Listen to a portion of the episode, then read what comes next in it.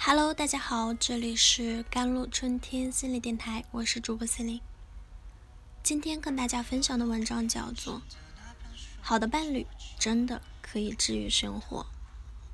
前阵子罗永浩接受人物采访，谈到自己的妻子，罗永浩说，身边很多朋友人到中年，如果婚姻不好，再遇到一些难事，就完全没有排解的渠道，只能抓着朋友喝酒，可跟朋友喝酒解决不了回家以后的孤独，一个人睁眼到天明是常态。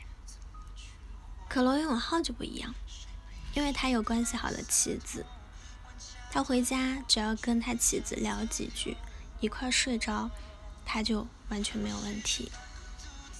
他说，只要闻着妻子身上的味道，比如头发上的味，他就几乎感觉到他在吸入一个治疗性的药剂。太太某种意义上就像是他的心理医生，让他即使在人生最黑暗的时候也不至于太过难挨。谈到妻子就忍不住宣扬的罗永浩，让我想起哈佛大学的一项研究。哈佛大学曾经花费了七十五年的时间，追踪了七百二十四位男性，想找到一个答案，纵观一个人的人生，决定幸福的原因到底是什么。最后得出的一个最明确的结论就是，良好的人际关系可以让人更加快乐和健康。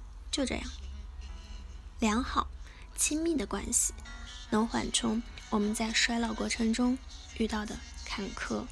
那些五十岁时对自己的亲密关系最满意的人，八十岁时最健康。换句话说，好的伴侣真的可以治愈生活。好的姻缘需要讲一点运气，但更重要的是用心经营。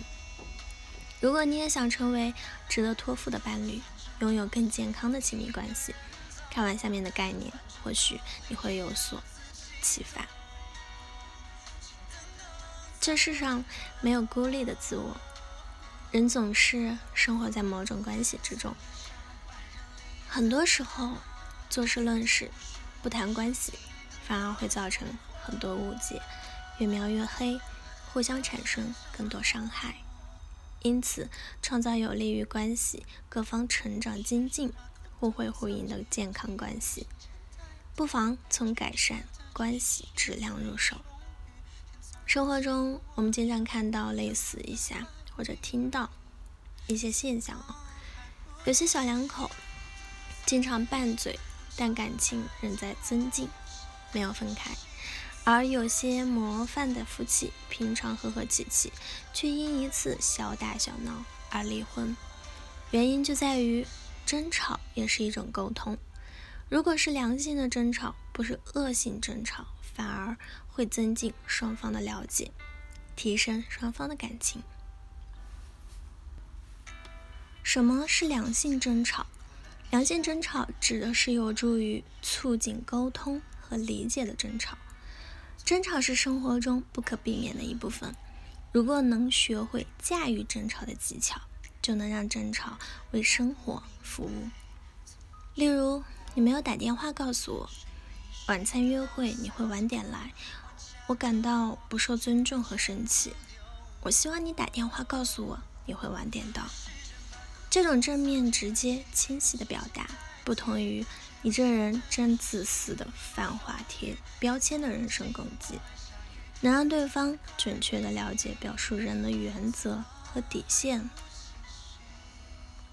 类似这种良性争吵就在嗯有正面的价值，可以加深彼此之间的理解，明白什么是合理的界限，什么是对对方真正的需要。再比如，在情商性别差异中提到了亲密关系中的四点良性争吵规则。第一，就事论事，不做人身攻击。第二，不翻旧账，面向未来争论。第三，镜像复述，提升倾听水平。第四，监控想法，尝试修补裂痕。总之，良性争吵的人会知道，争吵不是目的，只是手段，最终是为了促进沟通、加深理解、解决问题。我问先生，你需要什么？我需要你陪我听听音乐，家里脏一点没关系啊。先生说，我以为你需要家里干净，有人煮饭给你吃，有人为你洗衣服。我说了一大串应该是他要的事，那些都是次要的啊。先生说，我最希望你陪陪我。这个结果实在令我大吃一惊。我们继续分享彼此的需要，才发现他也做了不少无用功。我们都用自己的方式在爱对方，而不是对方的方式。自此以后，我们相互列了一张对方的需要表，把它放在各自的书桌前，洋洋洒洒几十项的需求，像是有空陪对方听音乐，有机会抱抱对方，听我说话，不要给建议。我们在彼此需求的满足中，婚姻也越来越有活力。这就是期望管理。期望指的是对自己或他人的一种判断，希望自己或他人达到某种目标，或者满足某种行为预期。期望加管理，就是说期望需要管理，也可以管理。生活中大部分的人际关系障碍都源于对角色和目标的期望不明或者意见不一致，因此明确期望对自身可以帮助我们找到生活意义，对他人可以促进沟通，避免无谓的猜疑。问问自己，我要什么？问问对方，你要什么？好了，以上就是今天的节目内容了。咨询请加我的手机微信号幺三八二二七幺八九九五，我是Celine，我们下期节目再见。